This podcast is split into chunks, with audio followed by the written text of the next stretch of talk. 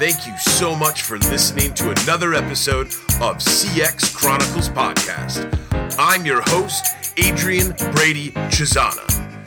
Tune in each week as we listen to amazing customer focused business leaders from across the world sharing their personal stories about their teams, tools, process, and feedback. Check us out at cxchronicles.com today or listen on iTunes, Spotify, and Stitcher.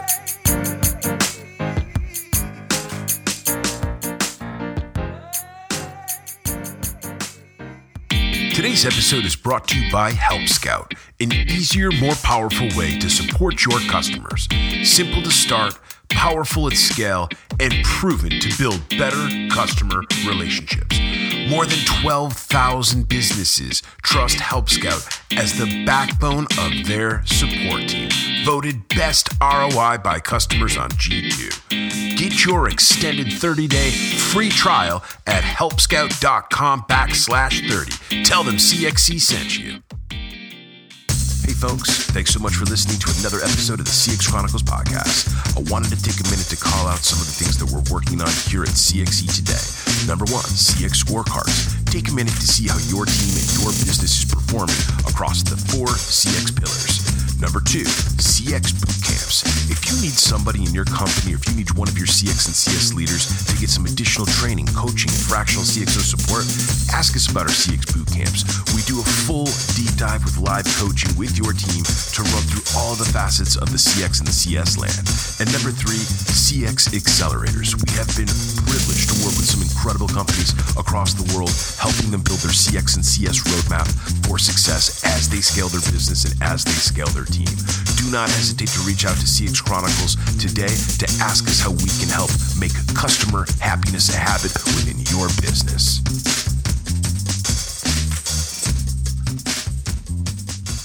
All right, guys, thanks so much for listening to another episode of the CX Chronicles podcast. Super excited. James Dodkins is here to join us today. James, why don't you say hello to the CX Nation, my friend? Hello, CX Nation. How are you? You can't say anything. so no, we're we're pumped to have question. You Literally, my first sentence. I say something stupid. That's, this is this is how. No, no, no, no. So so wait, I have to. I, I normally I ask I, I ask the guest to set the stage, James, but today I just want to give the the one minute call. So uh, about two months ago, um, James did an awesome presentation at Customer Contact Week in Las Vegas, and we'd not get a chance to meet because number one, I saw a line of people around the around the freaking wall talking to you because everyone wants to meet the, the, the the fabulous James Dodkins. But number two, it's just busy. We were both running around, but you know, I, I, reached out to James immediately after that, and I said, "Dude, awesome presentation. Me and you need to chat." I knew on the spot when you were doing your thing on the stage that day that we just think about customer experience very similarly. We think about customers and employees the same way. So I'm pumped to have you on the show today, my friend. And I'm super pumped for you to share your story. Cheers, man. I'm really, really excited. It was a shame we couldn't catch up but I'm really excited to be doing this. I literally have a picture. I have a picture in my mind of I remember you were you were you were you were rolling out of the place, and you and I were like one of the only people in the um in one of like the Caesar forums there, and I literally just didn't want to bother you. I knew that you just finished, and it was like. I know how it is. Everybody know, I'm listening knows how it is. With after you've just done your presentation, you've just done like a big meeting, you've just killed it with a client. You just like need a second to just like whew, come down, come down from it. So I didn't want to. I didn't want to burst that bubble there, James. I, I appreciate that, man. But you should have come and said hello. so, look, why don't you start off, man? Why don't you take a couple minutes, set the stage, um, and and and and let the CX Nation know how'd you get into this space, man? And feel free to kind of tell some of the early story too, like some of the stepping stones that kind of brought you into the space, brought you into this whole niche that that that, that we, you know we both work in, and, and just kind of tell us how you got to this place in in your career and in your life with with doing some of the work that you're doing today. Yeah, sure thing. So as, as you said, my name's James Dodkins. I'm the customer experience ambassador for Pegasystems. Uh, we're a software company, but I'm not going to talk to you about software. Don't worry about that. But I, the, the interesting thing is, I've been involved in the discipline of customer experience for about 10 years now. And before that, I had a music career, which turns out is all about customer experience too. So yeah. I was doing customer experience long before I ever really even knew it existed. So I played guitar in a heavy metal band. I toured the world, released albums, was in all the rock and metal magazines on TV. So I used to be an actual, real life, legitimate, award winning rock star. But but now I'm not. hey man, there. First of all, first of all, it's as you just said, it set the stage and it laid the foundation, right, for all of these awesome things that you're doing today. But um, you, it, it's funny. I told James guys during our during our our introduction chats. You know, I also came up playing in bands, playing guitar, playing drums, played in a bunch of different bands growing up. You just now, the brother. Playing like music, being in a band, being in a band, playing music, creating music, writing songs, dealing with the marriage of being with your your bandmates. That is one of the best ways that you can build a foundation for thinking about how you take care of customers, thinking about how you take care of employees, thinking about building a business, man. A band is a business, it's a product, it's a set of services inside of a group. So you're right, man. It's such, such an incredible way to really kind of um, just understand this space and think about how you can how you can kind of create be creative inside of business at the exact same time. Yeah, exactly. And it's see, that's the interesting thing. It's like everybody watching this is going to love customer service, love customer experience, and every single person is going to have their own unique story of how they got their love of customer experience. But for me, I got my love of customer experience from being in a touring band because what I've come to realize is that putting on an amazing show for your fans night after night is exactly the same as delivering amazing experiences to your customers day after day. And once I made that connection, never looked back. Yeah, man, it's true. It's like it's like the so the consistency piece there, James. Just like you know, doing uh, you know an excellent thing for your customer time and time and time again. That's one part of it. But then the other part and the parallel between just bands and music and, and business, it's the the brand piece, right? Like an awesome band they've got not only they have their brand but they have their brand of sound right and you you do some awesome work inside of some of your presentations kind of sharing even how other other other musicians and other creatives they can even they can even borrow part of that brands and bring it over into their own little thing and then make their own wild world of it. And and by the way, I hate to say, guys, but the best companies on planet Earth that are that are killing it with their CX, they do the same damn thing, right, James? They're they're constantly taking little parts and little pieces of what Apple's doing or what Google's doing or what Uber's doing or what what all these big big, big huge companies are doing and they kind of make it their own right? They make it their own little thing. So um, it's it's it's definitely definitely an interesting interesting path into this space. Yeah. Yeah definitely. so then so then why don't you why don't you give us a sense for um on on uh, after the after the uh the music career after the band started to wrap up how'd you get into this business world? What were some of the first some of the first uh, jobs or some of the first bits of work that you were getting into that kind of led you to where you are now? Well after being an international rock god i took the next next logical step in my career and sure. joined an yeah joined an insurance company Oh yeah, that's super loud. Rock star straight into insurance. I love it. Yeah, exactly. And I was on the phones in a call center selling insurance. Um, I realized pretty quickly, don't want to do this for the rest of my life. Yeah. Um, and yeah, so I worked my way through the corporate world. Uh, the, pro- the problem was, um, well, actually, that came a little bit later. Worked my way through the corporate world and then got made redundant, which was the best choice I never made. So, for Americans or Canadians watching, being made redundant is like being downsized. You're not fired, it's just that your job doesn't exist anymore. Does, does that translate? Not so much. I mean, I, I, I get it, but no, here here in the states, that would be a bit confusing to most. I'd argue. Okay. Well, there's a thing that happens over here where you're not fired. It's just your job doesn't exist anymore. So you have to leave the company because you haven't got a job. So it's pretty much exactly like being fired, apart from they give you some money to leave. That's, yeah. Yeah. So, so that was redundant. Was so this, this so becoming or being placed in this redundant state was this the this was the catalyst. This was the fire that kind of got you thinking something else has got to happen. I got to be doing something different, I, or just giving you a different sense for what you really wanted to be doing, or what? Well, basically, I sat there and I thought about my options, and I realized that in the corporate world, we had loads of really, really expensive, crappy consultants come through. And I thought, you know what? I could be a really expensive, crappy consultant. So I did that. I became yeah. a really expensive, crappy consultant. to be fair, I, I, wasn't that crappy. I got to work with some really cool companies. I worked with people like Disney, Lego, Nike, Adobe, like airlines all over the world, governments all over the world. I got really lucky that I got to work with some really, really cool companies. But the, the problem with it was in the corporate world, I had created a corporate persona for myself. I had decided to create a mask almost of this is what a corporate person should be suit and tie, briefcase. And I was miserable. because I was spending so much of my energy on any particular day, desperately trying not to be me, and that that wears you down after a while. And then, so there was a convergence of lots of things at once, but like the, the, the final linchpin, the thing which is it's a song by Fear Factory if we've got any heavy metal fans out there. But the single linchpin that turned um, everything for me was a quote from Jerry Garcia from the Grateful Dead. Do you know? Have you heard of the Grateful Dead? One of my Jerry's one of my absolute favorite musicians of all time. So absolutely one hundred percent. Then you might even know the quote. But for the people that don't know the quote, the quote is, "Don't try and be the best in the world at what you do. Be the only person in the world that does what you do." And it kind of hit me all at once. I was like, damn, I've got this really cool music career that I never tell anyone about because I'm scared of the judgment. Yeah. And yeah, yeah. I've got Yeah, this love of customer experience that's grown over the years, kind of organically, kind of by accident. Why can it? I mean, looking back, I understand that it wasn't, it, it makes a lot of sense now. But at the time, I was like, why would, why customer experience? It just happens Yep. to be the thing. But I was like, why can I not put these together and try and teach people about customer experience through the lens of music in a bit more of a fun and engaging way? And yeah, the rest is history.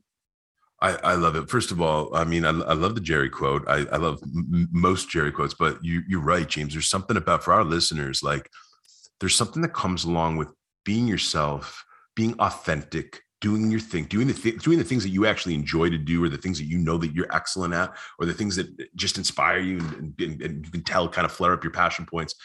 That just breeds confidence, and then the confidence part starts to breed success, right? People want to work with other folks that they can feel the passion they can feel the, the just the experience they know that they know what they're talking about they're they're like completely entangled in the world so like whether whether it's ridiculous or not they just know so many different facets about this stuff that there's no way that they can't help you or there's no way that they can't bring some additional type of leverage to whatever it is you're trying to do i think the, the last piece is just like connecting um again all of that stuff's required being on the stage james you and i both know that like for people that are non-musicians um, just because you're excellent at the guitar, just because you're excellent at the drums, or just because you got a beautiful voice that everybody wants to listen to, that doesn't mean that you're not scared shitless when you get up on the stage. Even after you've done it, sometimes a thousand times, you can come into different venues, different stages, different sound setups, different audiences in front of you, and all of a sudden, like it gets those uh those nerves tingling, right? Which is probably the fun. It's part of probably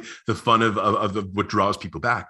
But it's Yeah. the same thing in business, man. I, this is what I've learned as I've gotten deeper into my career and as I've gotten further away from also being a musician. But like, it, it's the same type of thing in business, right? Like a brand new client or a brand new team that you get to present to and work with, and whether you're a shitty consultant or whether you're an excellent consultant, being able to bring your your thing, right? Bring your playbook or bring your passion or bring your own wisdom to that team. That stuff's fun, man. So I love I love that you're kind of laying out some of the different ways that that that, that people could be thinking about. Or number one, how you came into the space, but these are lessons, man. These are things that other people should be listening to, and they should be creating their own iterations of them and bringing them right back to their team and right back to their executive leadership teams and right back to their future careers, right?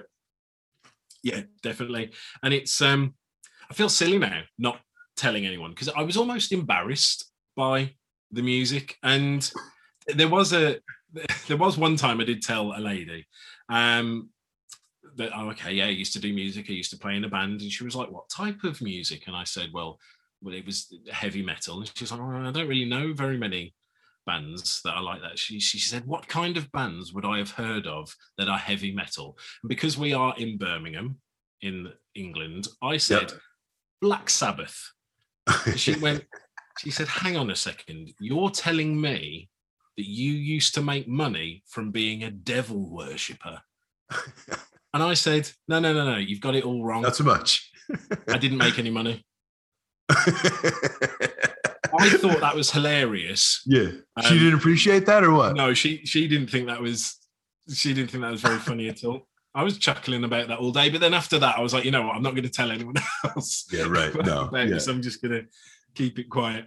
Yeah, that's awesome. Yeah, but as me as you and I were chatting about the other day, like I think it is a differentiator. And you're and you know, again, for up and coming future customer focused business leaders, own your differentiators you know as james is calling out it's a, it's a, such a good point which is like if there's these little different facets of your life or these little different facets of your background and just kind of who you are and where you came from leverage that shit own it. Like it's a great way to kind of really stand out. And then more importantly the authentic piece. I think more and more man in today's modern world especially after what everybody has kind of just gone through over these last few years it's nice to be around real people. It's nice to be around folks that are you know they they've they've got some of that um, they've got some of that not just the charisma but like they've got the authenticity piece. I, I think that's huge.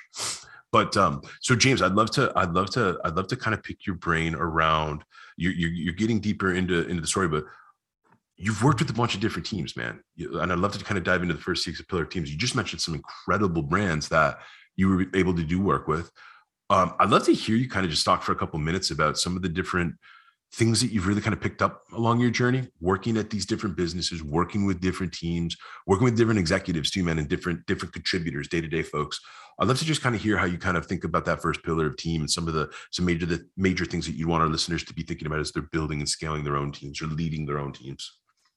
Yeah there's um when it comes to teams what i've seen with companies that tend to do well is they actually don't put their customers first, they put their employees first. And it turned me into a firm believer that if you want to put your customers first, you need to put your employees first first. And yep. it's almost like an unwritten agreement that leadership will put the employees first and in return they will put the customers first and then the customers will look after the money so they'll they'll deal with that and yep. there's I think it's I'm, trying. I'm trying to remember exactly because I did codify this before. I think there's about seven areas that they seem to excel in, like where good teams excel. Um, and it's it spells vacwire, which isn't a real word, but that's how I remember it. Okay. So V is for vision and mission. So the teams that seem to outperform and excel have a clear vision and a, a, mission. And I think for a lot of people, they get vision and mission confused. So this is the way to think about it. Vision is um, selfish. That's what you want for the company. Mission is selfless. That's what you want for the world. Okay. So vision is we want to become the whatever company in the world, the first choice for this, the number one that, a yep. seven billion dollar business. That's vision is about us yeah, right. Mission is what you want for the world, for the for customers, for people, uh, for the planet, whatever. Um, and you got to realize that if you focus on the mission, you'll deliver the vision. So there you go. That's vision. That's the first thing.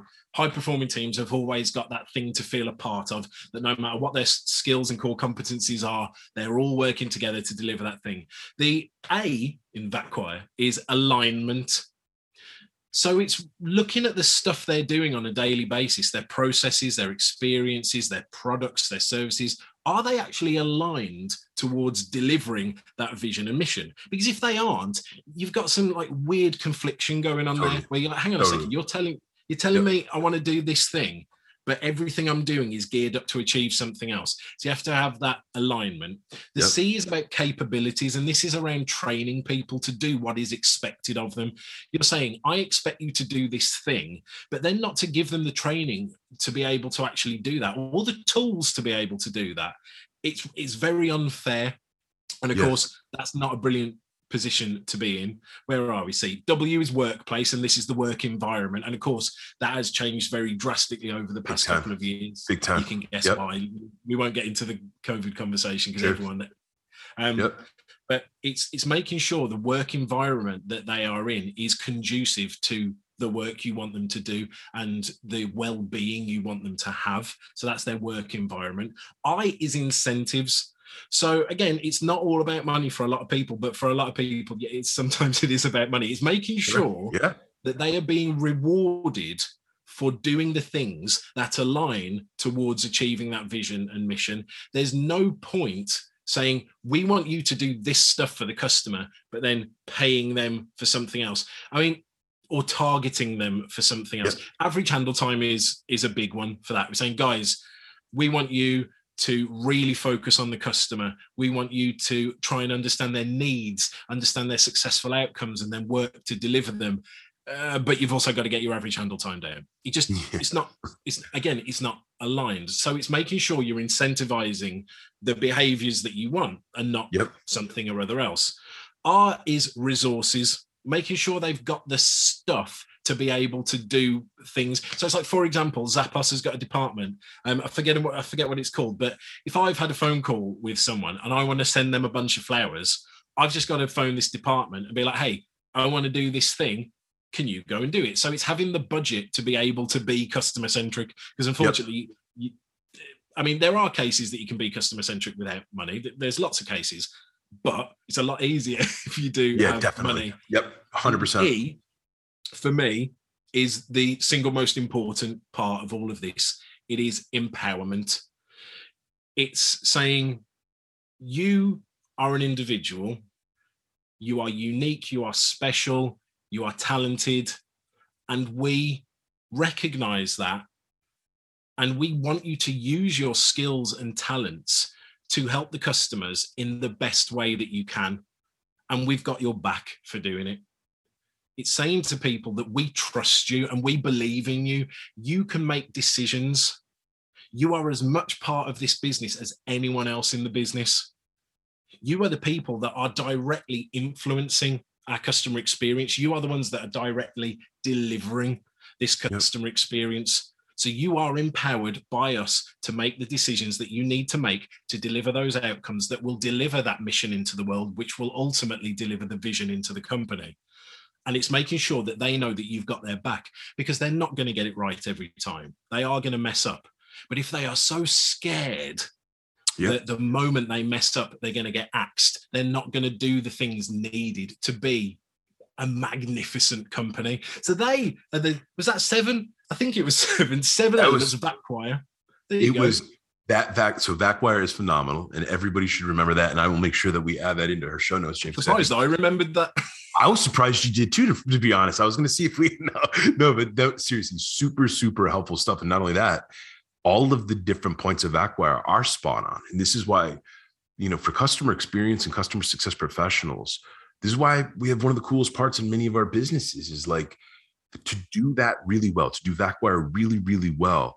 You have to almost be a part of the holistic journey, right? And not just, I didn't say customer journey there. It's the whole journey. It's the customer journey. It's the employee journey. It's the product journey or the usability journey. There's all these different, different facets here. And that's part of the fun of our game is like being able to kind of bounce along that, see different parts of the business, understand how different areas are really kind of working within a user's journey or a customer's journey. Um, and then really kind of trying to figure out how to multi-thread all that stuff together and to, or align that stuff to your point James, to align that stuff together so that you're building uh, you know an incredible company. Last thing is this on the empowerment side you know i love that and then it's funny that that's the the the, the last part of that choir but like empowerment's critical man. If you think about I hate to always go with sports but i know that you and i were chatting about we were chatting about sports last time we were catching up. If you think about some of the most brilliant teams out there whether it's soccer whether it's football whether it's baseball hockey you, you name it whatever your sport is that empowerment piece is really interesting if you think about it because whether it's it's it's letting people own their parts of the pitch or own their specific positions or whether it's offense or whether it's defense whatever it might look like but empowerment's key man because when people are in that that safe zone or they're in that space where they know exactly what what what, what type of autonomy and independence they have to be able to do their craft do their their thing really really well. That's when this brilliance happens man. That's when like this natural brilliance or like this just this incredible performance comes because there's almost like a flow state that's allowed right? If you're if you're in a super draconian heavily ruled out all these all this red tape all over the place who who can perform in that type of a spot? So i think it's really important. I think it's super super cool. And i think for some of our listeners today to be thinking about like with team man it's like it's a complicated mess. Running and building an excellent world class team is really really hard. That's why there's so, so few people can truly do it exceptionally well especially huge companies. But um awesome ideas here james. Um i'd love to dive into the second CX pillar tools you sa- same type of concept man. You've gotten to see all these different businesses. You've worked in a bunch of different industries from rock to insurance to all of these other major, major huge global global brands that are, are kind of dominating these different spaces. I'd love for you to spend a couple minutes talking about tools james like and then on top of it even like where where we got to meet at ccw in vegas dude what was there 500 of the world's leading cx and cs tools on that floor that uh, for, for that week right? There it was blown away as much as, as as much as I think I know about customer experience and customer success. That was one of the big eye openers for me that I was telling you about, James. Is just like the te- the amount, the abundance of technology and tools in today's day and age to help companies do incredible customer experiences, employee experiences is wild to me. But I'd love to hear your take on it. Just spend a couple minutes talking about what you've learned along your journey with tools. Well, the thing, I mean, so Pega is the best one, obviously. I like that. I like that. I mean, you have to say it. You have to say it. Well, it's, it's true. It's true. I, seriously, I wouldn't have joined the company otherwise. You know what I was doing before. I was, I was, had a very successful career before. Pega came along and really completed the puzzle for me because I was, um, I was quite resistant to technology in the past, and in a way, I, I almost still am. I still think that whenever you're doing any sort of improvement projects, technology should come last. It should mm-hmm. never be the first thing. You should be understanding who your customers are, understanding their needs, their successful outcomes, designing the experiences that will make them happen, and then finding the technology to make those experiences come alive. Whereas yep. a lot of companies take a technology first approach, which I, I, don't I don't really think is the right way to do it. Um, but as the years have gone on, I have started to realize, especially with larger companies, you can, well, I, arguably, I think I've just changed my mind again. I don't think any company nowadays can deliver an even an average customer experience without some sort of technology, without some sort of tools. And when I think about tools and technology, the way I kind of think of it like this, there's some um, here's some science for you. I'm going to hit you with some science. Are you ready for some science? Please do. So, we we always talk about behavior, especially with teams and, and employees and agents and everything. We talk about behavior. We want them to behave in a particular way. But scientifically, what behavior is is a formula of who the person is and the situation they're in so that's basically how you make up behavior. Mm. That's how you get to behavior. Who a person is and the situation they are in. Smush them together, you get behavior. Okay. Yep. Yep. However, and this is the crazy thing that I didn't understand, the situation will always impact the behavior more than who the person is.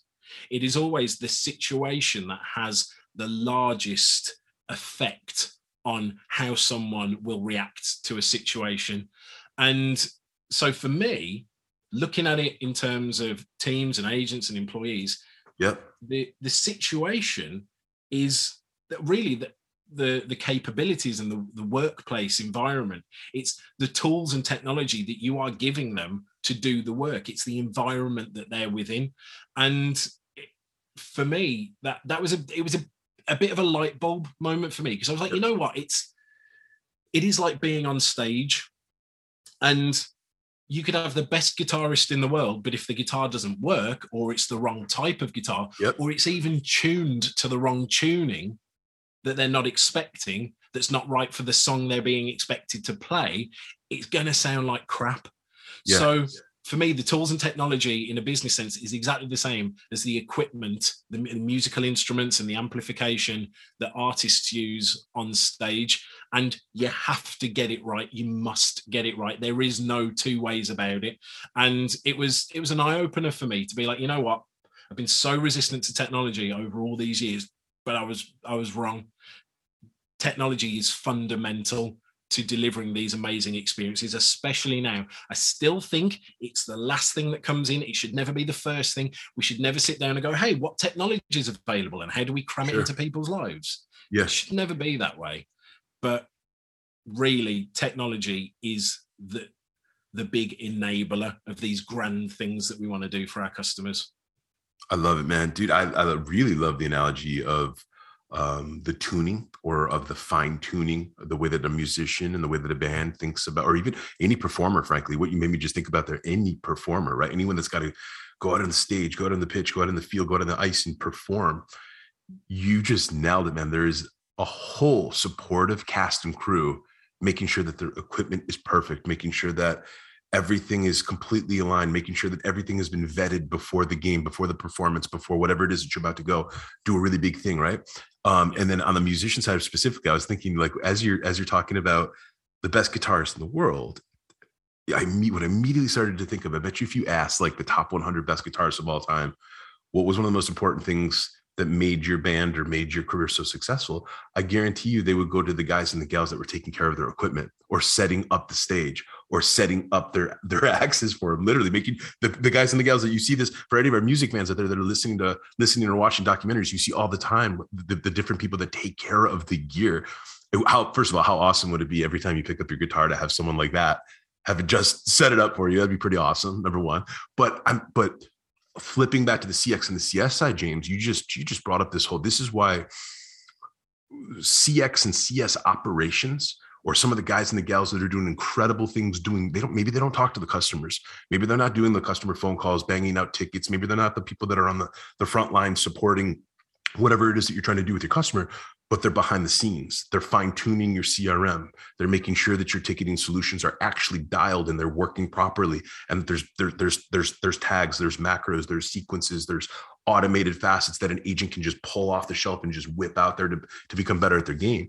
That's what you're making me think about, man. It's like it's like this incredible parallel around the complementary skills and the different areas of ownership that if you really truly want to build phenomenal world class world class customer experience customer success James just uh, gave you an incredible analogy for how you need to be thinking about the supportive staff or the supporting partners who can actually make sure that the tools that you're using are ready for battle. I think the, the last thing I'm going to say is this with a lot of the work that we do with our clients at CX Chronicles, James, um, we are constantly running into these situations where these incredible companies are using incredible tools maybe they're not fully utilized. Maybe there is none of that supportive staff to do some of the tinkering, the iterating, building out reports, building out visibility so that you can see some of the gains of the uh, of the usage of the tool and see and make it more tangible, make it more actionable insights. So like tons of ideas for our listeners to think about right there in terms of depending on what stage of the business or what stage of evolution your CX or your CS or your support side team is is kind of in. Really, really great ideas to kind of take forward and bring back to your team and think about. So let's jump into the, the third CX pillar of process. And this is awesome, James. Super helpful insights here, my friend. I'd love to same same type of question. Process. We talked about team. We talked about tools. Process is usually something a lot of our guests talk, talk about. Is like almost like your conduit or your glue, like the, the the the living playbooks or the standard operating procedures. And not to be draconian, but like just humans typically like to have some form of direction, or they like to have some form of uh, content or, or, or information that they can go to when they do run into a hurdle or when they run into a potential challenge or they maybe they can't get their their, their manager or their director every single solitary time there's a problem and prob- and no manager director is going to want that anyway. So i'd love to hear you kind of talk about what you've seen some of the best companies that you've been able to work with how have they thought about process and how have they thought about mapping that stuff and building those playbooks to be able to deliver an incredible customer experience? Yeah see processes are which is the correct pronunciation, by the way. Processes. it's a really interesting topic because um, there is a lot of work done in process that I think could be tweaked. You need to understand that process and customer experience, it's the same stuff. It's just stuff that's being done. It's just some stuff is done with the customer, some stuff is done internally. It's just all it is is stuff. And there's no real need to treat them all that differently. What you need to do is make sure that your processes are aligned towards delivering those successful outcomes that you want to deliver for your customers. And when it comes to mapping it, like mapping processes with experiences, with customer journeys, is a really smart thing to do because you've got to realize no processes would exist if it wasn't for a customer interaction at some point. Like, no matter what the process is, you will be able to trace it back to some sort of customer interaction. Everything is dependent on the customer at the end of the day. Because if you had no customer interactions, if you had no customers buying anything or calling in or doing anything, nothing would happen internally, nothing would yep. exist. Yep. Um, so we need to open our eyes to that. And it's like almost the, the customer experience and process community need to come together and work together to look at things that way. Um, the the other point you made as well about like specifically like agents needing guidance. I mean, I, I, I didn't want to get into a Pega thing, but that's something that Pega are particularly good at, being able to look at journeys and guiding agents on the journey and showing them, okay, this is the next step. This yep. is the thing you should do next. Here's yep. a really cool knowledge article that you could tell them. Totally. Because when it comes, what we what we've found is that agents' minds are full all the time. If they're using different screens, different apps, having to flip between 15 yep. different yep. tabs to be able to do copy and paste in between things. And it takes so much time and energy to just get stuff done, to Definitely. do stuff that they're not actually focusing on the customer. So the idea is, is rather than having their minds full, you make them wait for it, wait for it, mindful. That's I mean, I don't want to. I don't want to say. I like it. I like it. but it is. It's close. But it, no, but it is true. It's, you, you want your customers to, uh, your agents to focus on your customers when they're in a call with them or in any other interaction with them. And if they've got 50% of their brain trying to figure out what screen they need to open next, how are they're going to get this information to read to the customer, how are they're going to get the terms and conditions up for this particular product to be able to read through it to hit their quality targets. Yeah it takes their attention away. So it's so there's two answers to that. There's think about process in a completely different way. Think about it as just stuff that happens.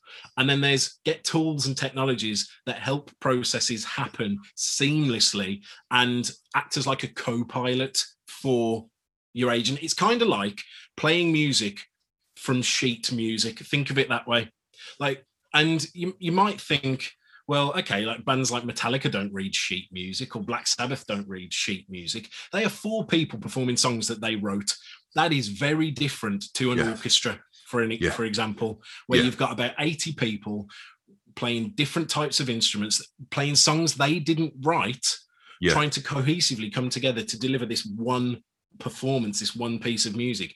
You need the sheet music, you need the conductor, you need the orchestration. And that's where technology comes in, especially with larger companies. When you've got 500, 1,000, 2,000, 10,000 agents in, a, in a call center, you need that orchestration. You need a conductor. You need the sheet music. That's where Pega comes in. I didn't want to pitch Pega, but I, I did it by accident. It worked. It worked perfectly. But you're right, man. So a couple of things. Whether it's a tool like Pega or whether it's um, whichever solution our listeners have in front of them right this second today. A couple big things that you just called out that are spot on. Number one, the journey piece, right? Like it's funny when people think customer journey or employee journey, they kind of they immediately think about taking the conference room over, plastering a wall with sticky notes. But when I just heard you say that, I immediately started thinking about all of the variables or all of the potential touch points or all of the potential things that happen on the day to day when you are running one of these customer focused positions, which are, as you just mentioned, super hard. You're trying to juggle a million different balls. You're trying to keep a customer happy. You're trying to keep a customer coming back. You're trying to keep the revenue coming in. You're trying to keep satisfaction up. Then you brought this next part in. So there's the journeys, number one, but then the number two, context switching. It's mind blowing, James, how many of even some of the world's best customer focused business leaders, guys and gals that are doing phenomenal jobs running running the customer experience and customer success of huge companies, they don't always necessarily have the time or the bandwidth or the ability to mitigate context switching. And so then even if you have some of the best CSMs in the world or some of the best customer support agents out there, if those guys and gals are being asked to use 12 different tools to do a hundred different things. And then to your point, you're but they're also on the phone. They're talking to a customer. They're trying to solve a ticket right in front of them. They're trying to finish or complete a sale. Come on, guys. Like, first of all, for for like, I think not all of us are great multitaskers. Let's call it. I know for me, for one, I'm not one of them. And I think the reality is, is like as customer, uh, uh, uh as customer experience, customer success, customer service leaders, that's up to us to think about some of that, right? That's up to us to build the playbook or to build, to your point, write the music in a way where the whole damn band or the whole damn orchestra actually understands their part. They understand what type of rhythm they need to be playing. They understand where their notes are. They understand where they sort of where their their key spots are. So their areas of ownership, accountability, responsibility. It's an easy, easy way of kind of thinking about how you can go back to your team today or go back to your business today and do an assessment if you guys have you know do you have that type of principle in play is somebody thinking about it is there an owner do you have the budget to your point to even be able to try to make an impact on this so a bunch of awesome ideas that are on process um 100%.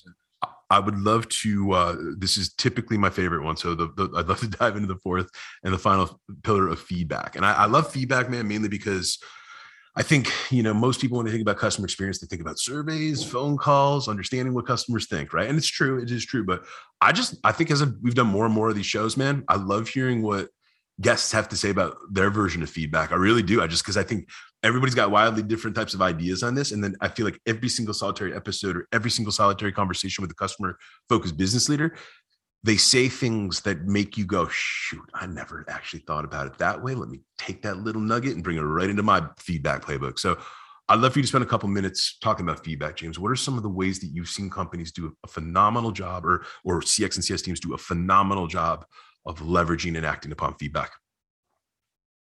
So this, this is a loaded question, especially for me, because if anybody's listened to any of my stuff before, they will know I'm not actually a massive fan of solicited feedback surveys.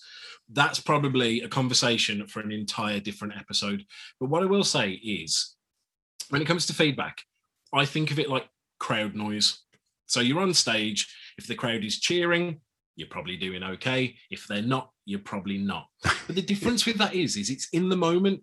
It's happening as you're playing. Yeah. Whereas yeah. feedback surveys, it's, it's afterwards. You deliver an experience, and then you go to your customers and say, "Hi, customer, we've got no idea whether that was any good or not. Could you tell us?"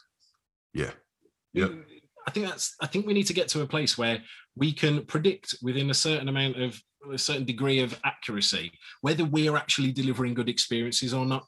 Now, some people misconstrue what I say there and think, oh, James doesn't think you should talk to your customers. No, no, no, no, that is not correct. I think talking to your customers is probably the single most valuable thing any totally. business can do. Yep. It's just going out there and soliciting feedback, sending feedback surveys, it's not always the best way to get that data, that information, that connection with the customer that you need to improve. However, not one single person listening to this is going to stop doing it just because they've heard me say that. So, totally. Yeah. My stance is you are probably going to do customer feedback surveys. The least you could do is make them not suck. Right? yeah, it's true most customer feedback surveys suck. They both simultaneously suck and blow, which is that's that's against physics. And it's like really hard for that to happen. it, it is, yet somehow it happens. And I'm never going to say make them good because I, I, still just don't think they can be good. But it's just they're boring, they're irrelevant, they're stupid questions a lot of the time. People think that customer feedback surveys are the measure of an experience and forget that they are an experience. And there's something that you may have heard of before. I imagine some people listening will have heard of this before. It's called the peak end rule. Peak end. And it's this psychological understanding that customers are most likely to remember the peak of an experience and the end of an experience. So the peak is the most positive or negative part of the experience yep. where yep. emotions have peaked. And the end is is the last bit.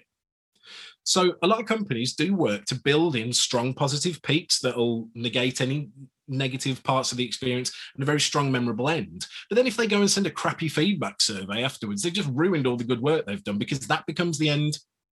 And I just think there is probably a big gap to make customer feedback surveys non-crappy, non-boring, non-sucky, I, I, love it and I couldn't agree more. And that is excellent advice because you're right, where there's almost like a tendency for customer focused business leaders to want to kind of pull, pull what's what other big companies are doing or pull what other brands that they're familiar with are doing, whether it's NPS whether it's CSAT, whether it's customer effort scores, whether it's product scores, et cetera. But you're right. There's almost this huge opportunity in terms of like, if you're gonna collect feedback, do it do it in a same thing that we talked about in the front of the show, man do it in a creative fashion, make it unique, make it authentic, how, figure out a way that you could cobble it into something that only your brand does, or it's like a really great way of it. The other thing too is I, I love that you're kind of calling this out because this is a different type of answer. This is why I said that I always we always get different answers here. Um, instead of the generic stuff, man, especially for like growth focused companies, companies that are already trying to disrupt the whole space and they're already trying to like, you know, just throw the yoke off of the antiquated entities that are owning that space that's such a big differentiator opportunity right there. So if the big guys, the 800 pound gorillas are doing NPS and CSAT, do something different. Do use different mediums. Here's another one I was going to say when I was hearing you kind of give that answer about like, don't do it, don't do, don't do boring, don't do crappy, don't do. I was thinking like use different mediums. I'm always blown away. Like a lot of the startups that we work with at CXC, they don't necessarily have the the hundred thousand plus accounts yet. They don't have the, the the the five million consumers out there. You they have these they've built these super cool companies that are making great money with a couple hundred to a couple thousand customers. Like do some fun stuff you can do things with the telephone you can do things with video and phones you can you can you can actually start to think about doing like creative ways of I know everyone's exhausted with polling, but there's creative ways of doing surveys and polls where maybe then you show back the entire damn sample what the insights were. Like make it creative, make it something that's interesting to the users. And I think awesome advice here, man, because I think even even even with some of the work that we're doing, I'm to take that as a to do on myself because I think that although the world just has so much customer feedback software, it can kind of almost be just mind numbing at times. They're, oh, cool, another survey software suite. Like we don't have a thousand of them that are already out there that we can use. There's like, uh, the, for the listeners, think about different ways that you can create unique, authentic, and just personalized ways of getting more feedback from your customers. Because I think that's another big thing, James. You're right, man. For the for the biggest and the brightest companies of tomorrow, they're going to do stuff like this. They're going to figure out ways of not only doing it in a, where it becomes a part of the customer experience, and then the peak and the end is really really interesting because I could almost guarantee you that 80% of incredible customer focused business leaders they forget the peak and the end. And you're right when you just send another shitty Qualtrics survey or another survey monkey survey that doesn't really help you with anything, you know you're you're you're blowing an opportunity to make that end part a freaking. I didn't name I didn't name any companies. Well, I I understand that. No, I I'm just I'm just saying, uh, you know, for our, our, listeners, use all these different tools. And I think the reality is, whichever one you're using, you can still use it, but there's creative ways of thinking about what else you can do in a complementary fashion around it. Like I know for uh, like a lot of times customers at CXC they look at me crazy when I say, okay, cool. So you have really low conversion rates um, and you can't get people to answer your surveys. Okay. Have we tried picking up the telephone? Have we tried sending like a Zoom invite and where we actually talk to a human for five minutes? Like two minutes, one minute, 60 seconds. Like customer, Do you have 60 seconds for me to ask two questions. Like, and I think that you're right. Like we're, we need to be doing a better job of this as customer focused business leaders because it's a huge opportunity. And frankly, it's where a lot of gold lies. There's a lot of gold. There's a lot of opportunity. And you hear the good, the bad, and the ugly around what you need to do to, to, to really kind of improve your business and continue to grow your business. So I love it. James, this has been an absolute pleasure, my friend. Before we wrap up the show, a couple things why don't you give a shout out to the to, to the CX Nation around where can they find out more about you and your work, and then how do they get in touch with you, man? If they want you to come talk to their business, if they want want you to come talk to their team, or if they want to learn more about Pega and they want to learn more about the things that you and the team are doing over there.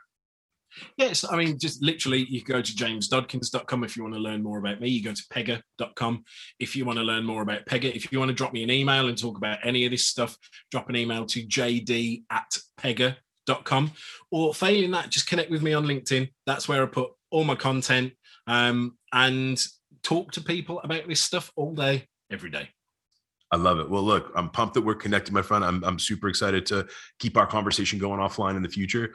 Thank you very, very much for joining the CX Chronicles podcast and best of luck to you and, the, and your team this year, James. Cheers, man. I appreciate it.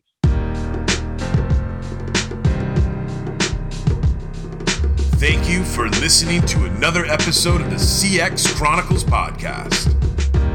We're thrilled to have you as a part of the CX Nation, tuning into customer focused business leaders from across the world. Be sure to check out the CXC website, and as always, find us on any of your favorite podcast players iTunes, Spotify, Stitcher, and more. Thanks so much for making this show a reality being a part of the CX Nation. And as always, folks, remember to make happiness a habit.